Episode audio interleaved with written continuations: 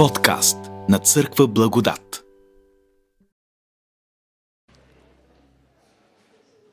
Миналата събота спрях вниманието ви върху един текст от посланието на апостол Павел към филипяните, четвъртата глава, от четвъртия до, до седмия стих.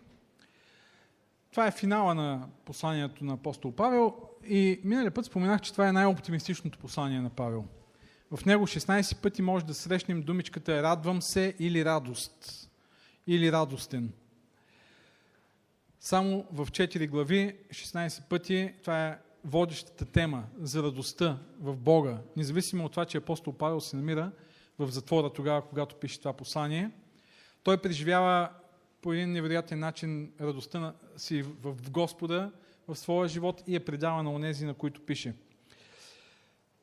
Четвъртия до шестия стих имаме няколко наставления, които са свързани с духовния живот.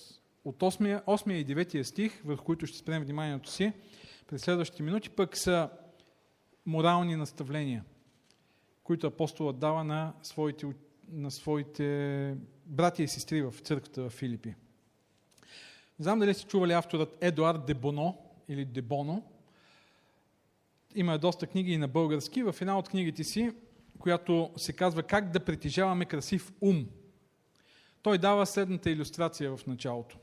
Казва така, виждали сте по време на парти красива дама с безупречна кожа, с елегантни дрехи, съвършена фигура, да стои някъде там по време на партито, самотна, и до нея отиват, приближават се мъже, жени, да говорят с нея, задържат се малко и веднага отиват някъде другаде.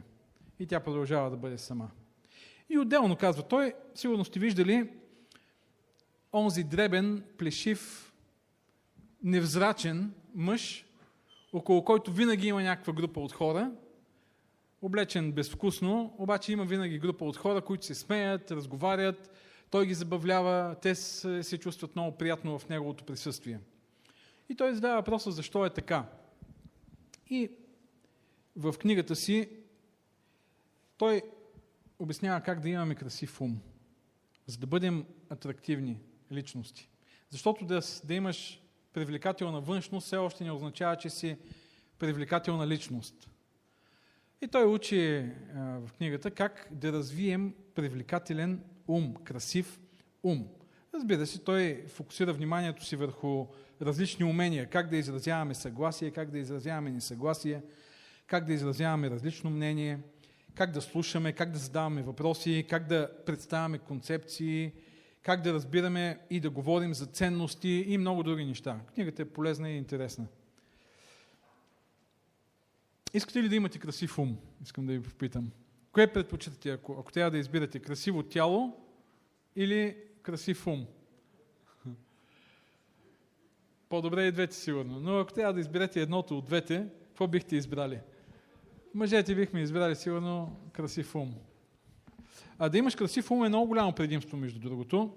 Компенсира да си оплешивяващ, компенсира да си застаряваш с леко шкембенци и да си обличаш безвкусно. Нали?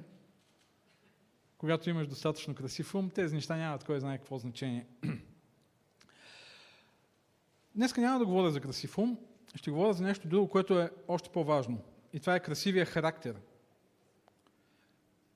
Библията фокусира вниманието ни повече върху характера, върху това как да имаме красив характер. Всъщност, това е основното нещо, на което се учим в чисто личностен план – когато четем Библията. Освен вярата в Бог, спасението и така нататък, това, на което си учим, е това, на което ни учи, това, което променя в нас свещеното писание, тогава, когато го четем, е промяната на характера. Да имаш красив характер. Между другото, през последните години, последните 10 на 15 години, се възвръща една тема в публичното пространство, която е доста стара. Идва от Библията, идва от гръцката философия, идва от древните духовни учения и това е темата за характера. Има една много ценна книга на един автор, Дейвид Брук, който книгата е озаглавена Пътят към характера и той говори точно за това, значението да имаш характер, добър характер. И това е изключително ценна инвестиция да работиш върху характера си. Когато имаш добър характер, на теб могат да ти се доверят. Ти а, си човек, на който наистина хората могат да възложат отговорности, а, добър си, каквото и да ти отнемат в социален план, ти имаш нещо, с което винаги можеш да си върнеш отново. Библията говори добро име, но това добро име е свързано не просто с имиджа, ами с характера, който човек има. Така че характерът е това, което ни прави добри хора и не просто атрактивни, ами надежни, хора, на които може да се разчита в живота. И нещо повече, характерът е това, което ни помага да бъдем истински богати душевно. Дава ни комфорт, душевен комфорт, прави ни щастливи, повече от всичко друго. Не може да бъдеш щастлив, ако нямаш добър характер. Смятате ли, че е така? Може ли да бъдеш щастлив, ако, ако нямаш добър характер? Например, можеш ли да си завистлив и да бъдеш щастлив? Опитай да си завистлив и да бъдеш щастлив в същото време. Или може ли да си алчен и да си щастлив? Не съм сигурен. Опитай да си алчен и да бъдеш щастлив. Винаги ще бъдеш, ще лъмтиш за повече и повече и никой няма да си доволен, удовлетворен, радостен от това, което имаш. Няма да бъдеш щастлив. А може ли да, си, да обичаш лъжата и да си щастлив? Щастието е нещо много субективно, разбира се. Можем да спекулираме тук, може да кажем, ами да, тези хора са си щастливи. Но когато говорим за едно трайно състояние на мир, на удовлетворение, на радост, на спокойствие, на свързано със себе си, което е а, дълбокото истинско щастие, едва ли може ли да си злобар, злобен, дребнав, заядлив и да си щастлив? И да ти е хубаво. Може ли да си несправедлив и да ти е хубаво и да си щастлив, да ти е комфортно? Със сигурност не. Така че най-ценното, което можем да изграждаме, това е наистина нашият характер. Това е което ни дава а, този вътрешен комфорт, уют, спокойствие, мир, хармония със себе си. И Библията всъщност ни учи на това. Текста, който ще разгледаме, ни дава две насоки, чрез които можем да развиваме добър характер. Разбира се, това е само един кратък текст, но той е свързан с два много важни фактора. Начина по който мислим за нещата около себе си, т.е. това, с което се занимава нашия ум и нашите действия. Тези две неща оформят характера ни. В Библията се казва, че ние получаваме от Бог едно ново начало, ново аз, новорождение, когато човек повярва и се ражда отново. Но това ново начало, тази нова духовна същност, която получаваме, има нужда да бъде поддържана, изграждана и да израства. И то не става така а, от само себе си. Ние имаме избори, които трябва да правим в областта на това, за което мислим и това, което правим. Например, ако избирам да мисля за насилие, аз ще храня ума си с насилие и в една ситуация, в която съм провокиран към насилие, много по-лесно ще бъде да избера да действам насилнически. Или ако избера да мисля похотливо и храня ума си с представи, картини, фантазии за разюздана сексуалност, в една ситуация, в която съм провокиран да действам сексуално неморално, тогава много по-лесно ще избера да, да действам така. Или пък ако храня ума си с сребролюбие, фантазии за притежаване на материални блага, много, много и повече и повече и подхранвам алчността си, в една ситуация, в която съм провокиран да проявя алчност и да загърбя принципи, други, които са по-важни за мен, християнски принципи, аз много по-лесно ще действам а, в посока на очността. В този текст, който ще разгледаме, само два стиха са, четвърта глава на посланието към филипяните, 8 и 9 стих. Всъщност апостол Павел дава морални наставления, които са свързани с тези двете. За какво да мислим и как да действаме. Нека да прочетем текста. Най-накрая, братя, всичко, което е истинно, което е честно, което е праведно, което е чисто, което е любезно, което е благодатно, ако има нещо добродетелно и ако има нещо похвално, това зачитайте. Това, което сте научили и приели, и чули, и видели в мен, него вършете. И Бог на мира ще бъде с вас. И двата стиха, и осмия, и деветия, завършват по един и същ начин като граматически. С един глагол, който е в императивна форма. Това зачитайте, буквално глаголът може да означава за това мислете, даже в някои от вашите преводи може така да е преведен, за това мислете, с това изпълвайте ума си, това утвърждавайте, може да се преведе по, по-широко този стих, а деветия стих завършва с това вършете. Буквално формата е една и съща в оригиналния език. И Бог на мира ще бъде с вас като един финал за и двата стиха. Добре, нека да видим тези, тези, два, тези две заповеди, може да кажем. Императива от страна на апостол Павел. Това мислете, това вършете. Какво да мислим и как да живеем. А, първо, първото нещо, което апостол Павел дава като насока за, за изграждането на един добър християнски характер е високи морални стандарти за мислене. Той казва, ние християните трябва да бъдем, да бъдем много а, взискателни по отношение на това, с което храним нашият ум. Високи морални стандарти за мислене. Какви са те?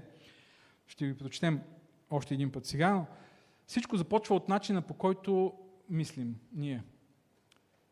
Това, което мислим, определя това, което сме. Така е. Това, което мислим, определя начина по който ще действаме. Това е като софтуера, нали? той задейства хардуера. Ако имаш един софтуер, той ще задейства принтера, ще задейства другите там неща, които трябва да бъдат задействани. И с каквото, както се програмираш, така ще действаш, така ще живееш. Руският автор Александър Суженицин, автор на архипелаг Голак, който прекарал доста години в концлагерите, комунистическите лагери, всъщност на лагерите на смъртта в Съветския съюз, казва, линията, която разделя добро от зло, минава не между държави, не между социални класи, не дори между политически партии, а точно през всяко човешко сърце. Линията, която разделя доброто от злото, минава през всяко човешко сърце. Едно от най-големите човешки умения е да можем да забележим тази линия. Да видим къде е линията между доброто и злото. Вътре в нас, вътре в нашето сърце. Кое е доброто, кое е злото извън нас, нещата в културата, в обществото, нещата, с които се сблъскваме всеки ден, които са нашият избор да, да мислим, да консумираме като, като култура, като изкуство, като всичко останало, като информация, която идва до нас. Да можем да забележим тази тънка линия, която минава между доброто и злото и да храним сърцата си, душите си с добро и да можем да отграничим вътре в себе си доброто и злото. Това е едно от най- най-важните умения. Тъй като ние всеки ден сме всеки ден сме консуматори на нещо, на някаква информация, която идва до нас. И ако бъдем такива безкритични консуматори и поемаме всичко и се храним с всичко и храним ума си с всичко, ние възпитаваме един много лош духовен, творчески и всякакъв вкус, който ще предопредели начина по който мислим и действаме.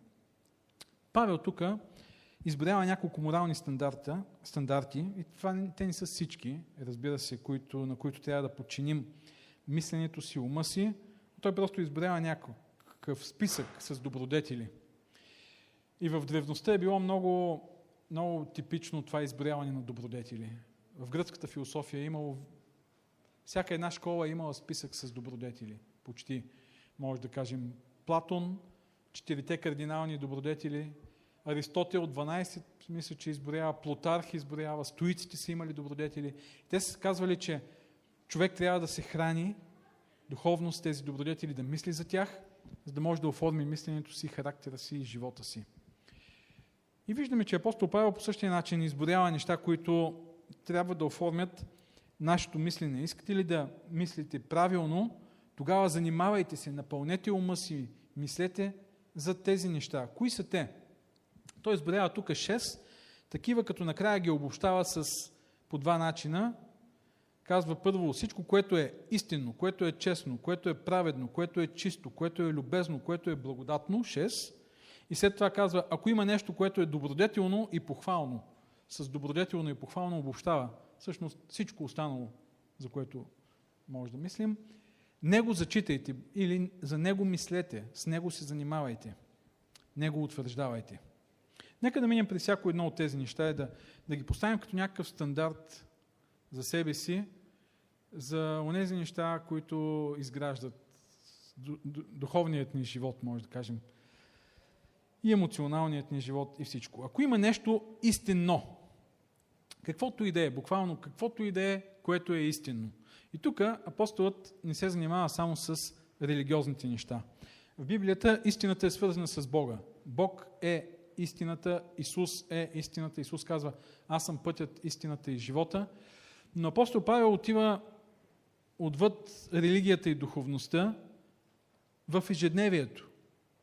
И той казва там в ежедневието, изпълвайте умовете си с онези неща, които са истинни. Занимавайте умовете си, зачитайте и утвърждавайте истината. Това е много ключов критерий за това с какво се занимаваме, за да занимаваме умовете си. Ако едно нещо не е истина, то тогава ние свикваме с неистината, развиваме вкус към лъжата, започваме да обичаме лъжата и животът ни се превръща в лъжа. Малко по малко. преди 3-4 години, всъщност 3 години, кога бяха изборите в Съединените щати, възникна, появи се едно понятие альтернативни факти. А, последните години други понятия, като фейк нюс, фалшиви новини, пост истина, също са много популярни понятия. Ние живеем в една епоха на пост истината – след истината. Епоха, в която много трудно е да определиш кое е истина и кое не е. И това е малко абсурдно, защото живеем в време, в което има толкова много информация, която е достъпна и може да бъде променена. И въпреки това, тъй като има и много разнообразна информация, хората не знаят кое е истина и кое не.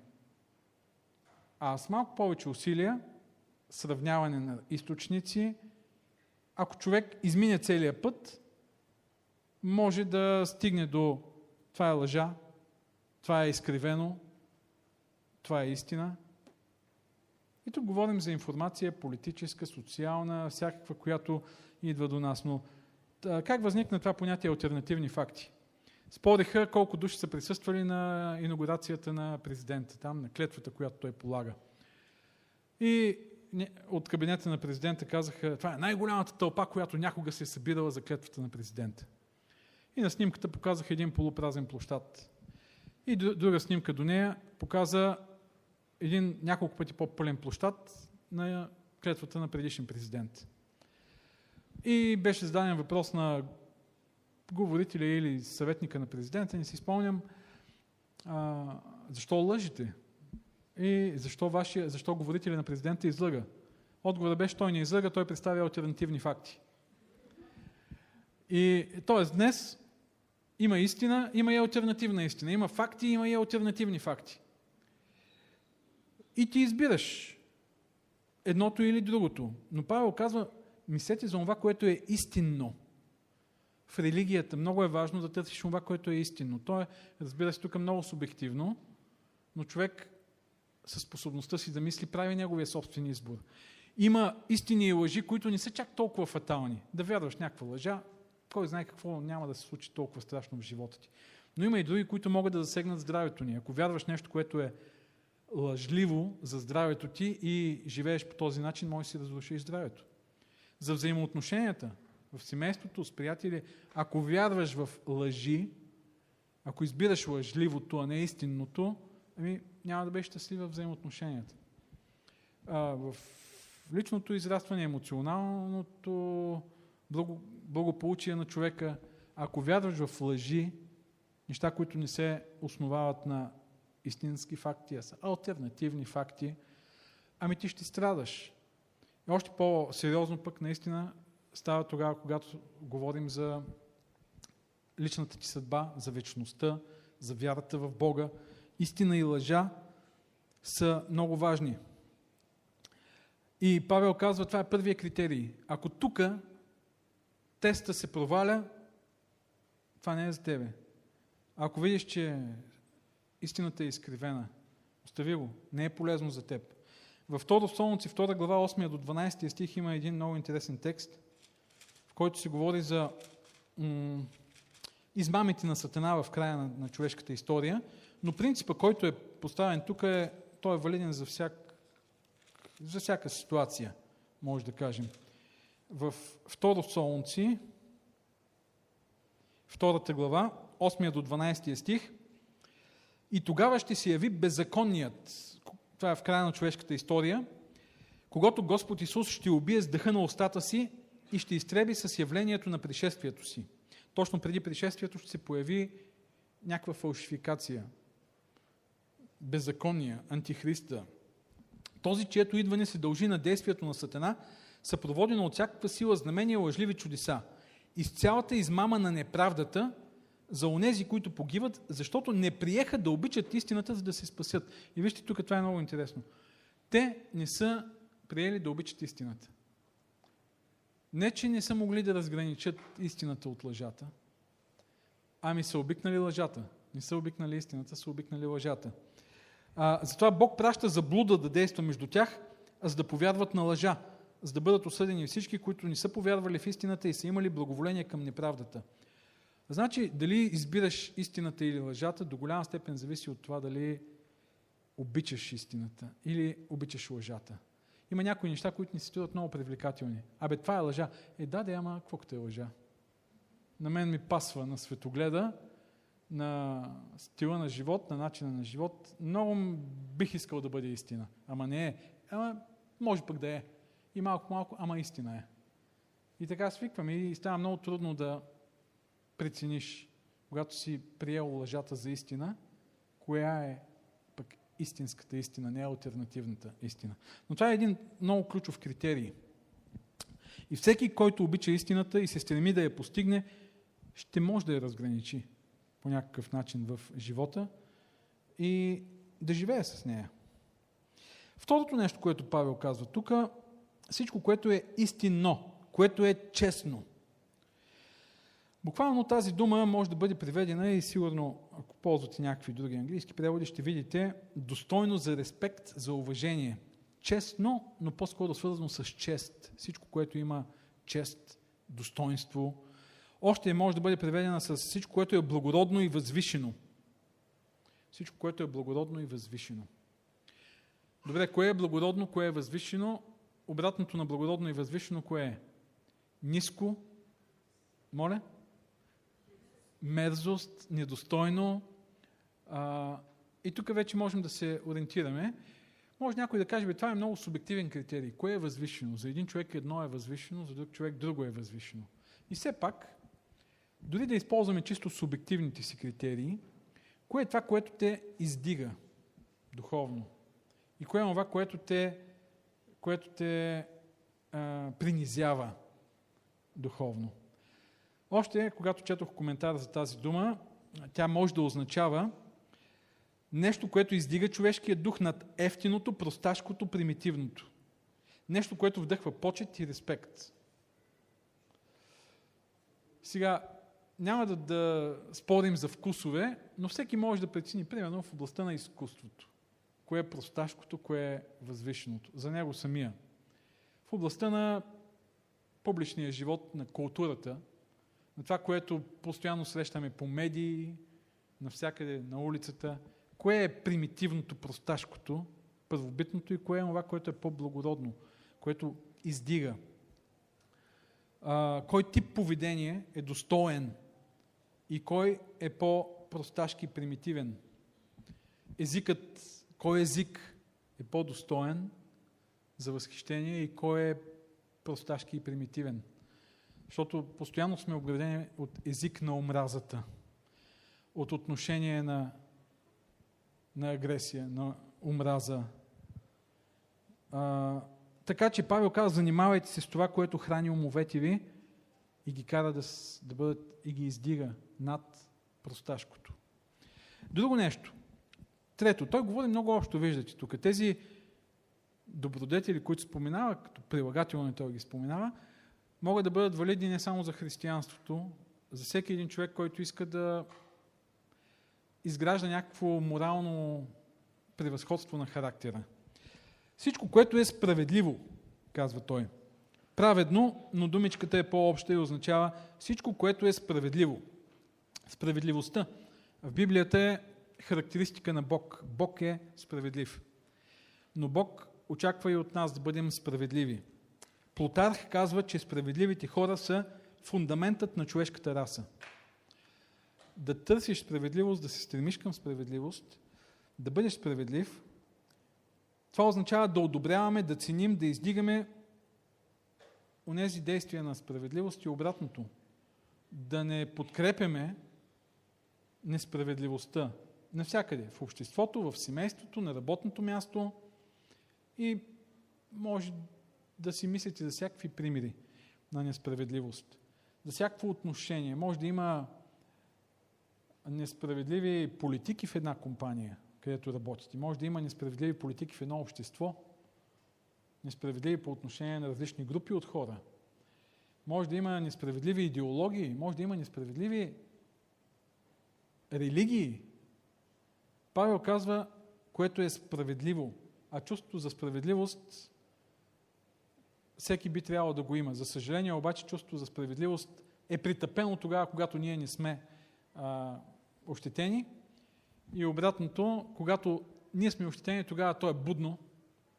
Когато другите обаче са ощетени, много често ние не сме чувствителни към чуждата несправедливост. Да храним ума си с това, което е справедливо. Още, това, което е чисто, чистота. И тук Павел говори за, отново за моралната чистота. В неговите послания той казва, че ние сме призвани да живеем чист живот, да бъдем чисти. Идеално чист, напълно чист, морално чист е само Бог. Няма никой човек, който да е чист. Но ние можем да се стремим към моралната чистота. Обратното на, чистотата, това е мръсотията, нали? Моралната мръсотия. Няма да си пускаме сега да дефинираме и да даваме безброй примери в Библията за това, но представете си, че сте облечени целите в бяло. Бяла риза, бял панталон или пола, бели чорапи, бели обувки или бели чорапи с бели сандали. Някои така обичат да ходят, чорапи с сандали. Бели ръкавици, всичко бяло, бяла шапка, и искате да се запазите така в целия си блясък, да бъдете бели. Ще внимавате къде сядате, нали? До какво си докосвате. Изобщо всяко нещо, което може да ви отцапа, ще бягате от него. Ами помислете си същото за нашите души. Бог ни казва, запазете ги чисти, запази сърцето си чисто. Повече от всичко, което пазиш, пази сърцето си, казва Бог. Бъди чист, казва апостол Павел на Тит, на Тимотей, дава а, такива наставления да бъдат чисти във всяко нещо. А, защо? Ами защото в момента, в който ние започнем да умърсяваме ума си, душата си, ние свикваме с тази мръсотия, спира да ни прави впечатление тази мръсотия и не само това, ние започваме и да, да разпространяваме тази мръсотия около себе си. И вече мръсотията ни ни изглежда мръсна. Тя е станала част от нашия живот, ни ни пречи. А, така че всичко, което е чисто, когато занимаваме ума си, когато го замърсяваме с неща, които морално ни опетняват, тогава малко по малко ние, той, мръсотията става част от нашия живот. Умът ни става мръсен. Това е нашият вкус. И Павел завършва с две понятия тук, които можем така да ги свържем едно с друго. Всичко, което е любезно и благодатно. Любезно може да означава още всичко, което е приятно, създава наслада. И това са неща, които са красиви, които доставят приятна естетическа наслада, предизвикват възхищение.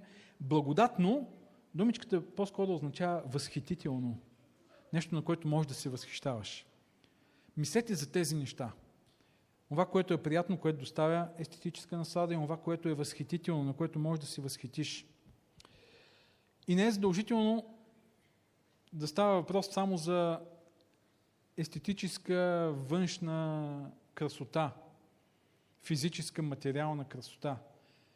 А може да става въпрос още повече за онези духовно красиви неща, с които трябва да занимаваме умовете си. Има красиви постъпки, има красиви дела, има красиви е, каузи в този свят. Като, например, красиво е това група младежи да отидат в Велинград и да помогнат на пет души и още други, които се нуждаят, да им оправят къщите, да им създадат място за живеене. Тази социална акция, която направиха група млади хора от страната. Това е красиво. Занимавайте се с красивите неща. Красиво е млад човек, който да се жертва и да спаси някое дете. Има такива примери. Четем от време на време в медиите за такива примери. Красиво е някой човек да отдаде време, живот, средства за някаква социална кауза. Ето това са красиви неща. Занимавайте се с тези любезни и благодатни неща, казва апостол Павел. Обратното е да се занимаваме с грозните неща, подлите неща, онези неща, които решат обществото, корупцията, злото. И ние постоянно живеем в това и, и сме изкушени постоянно да се занимаваме и да мислим за това, за грозното, за лошото. И това не е случайно. Нашият ум е така, така е изграден, така създаден, че той клони към негативното, забелязва първо негативното и се залавя и започва да го разчепква и да го обмисля и по-голямата част от времето казват, че 80% от мислите ни са свързани с негативното в нашето ежедневие. 80% от времето ние мислим за някакви негативни неща. И толкова сме свикнали, че когато няма някаква лоша новина, когато няма скандал, нещо ни липсва, не е ли така? Отваряте медиите и няма никакъв скандал днес. Няма нищо, никой оклеветен, никой опозорен. И почвате да ровете в най-големите парцали да откриете нещо, защото иначе как ще ви мине деня?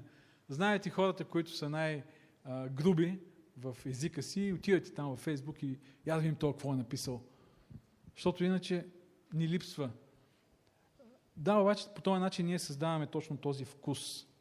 И Павел казва, не, не се занимавайте с това. То това така или иначе си идва до вас. И вие не можете да го избегнете. Няма нужда да влагате усилия в това. То става естествено.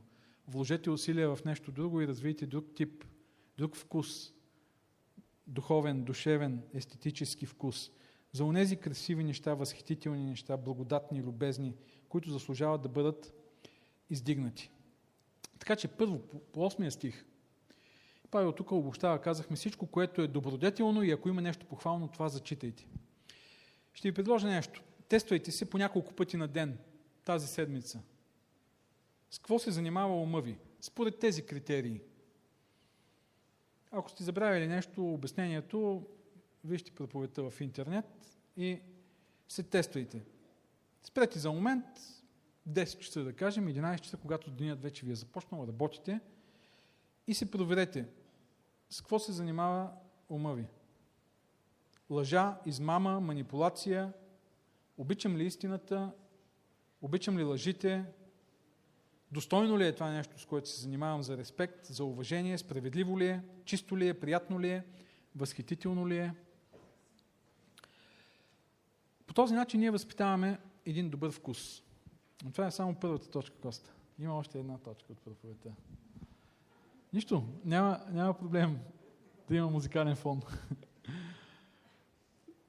така, мислете за това. Това са, това са високите морални стандарти за мислене, които Павел поставя пред християните. Той поставя и високи морални стандарти за живеене. Стих 9. И през него ще премине малко по-бързо. Това, което сте научили и приели, и чули, и видели в мен, него вършете и Бог на мира ще бъде с вас. В тези четири думи, това, което сте научили и приели, и видели и чули, Павел обобщава две неща. В контекста на цялото послание и на останалите му послания. Евангелието чуто, проповядвано и Евангелието въплатено и демонстрирано. Това, което сте научили и приели. Много често тези два глагола в посланията на Павел са свързани с Евангелието. Научили сте за Исус. Приели сте Исус. Тук съм си извадил стихове, които показват това. Когато той говори за това, което сте приели, вие сте приели Исус Христос като Спасител, като Господ. Това, което сте научили, научили сте за спасението в Исус. И той казва, това трябва да бъде вашият критерий за, за действие.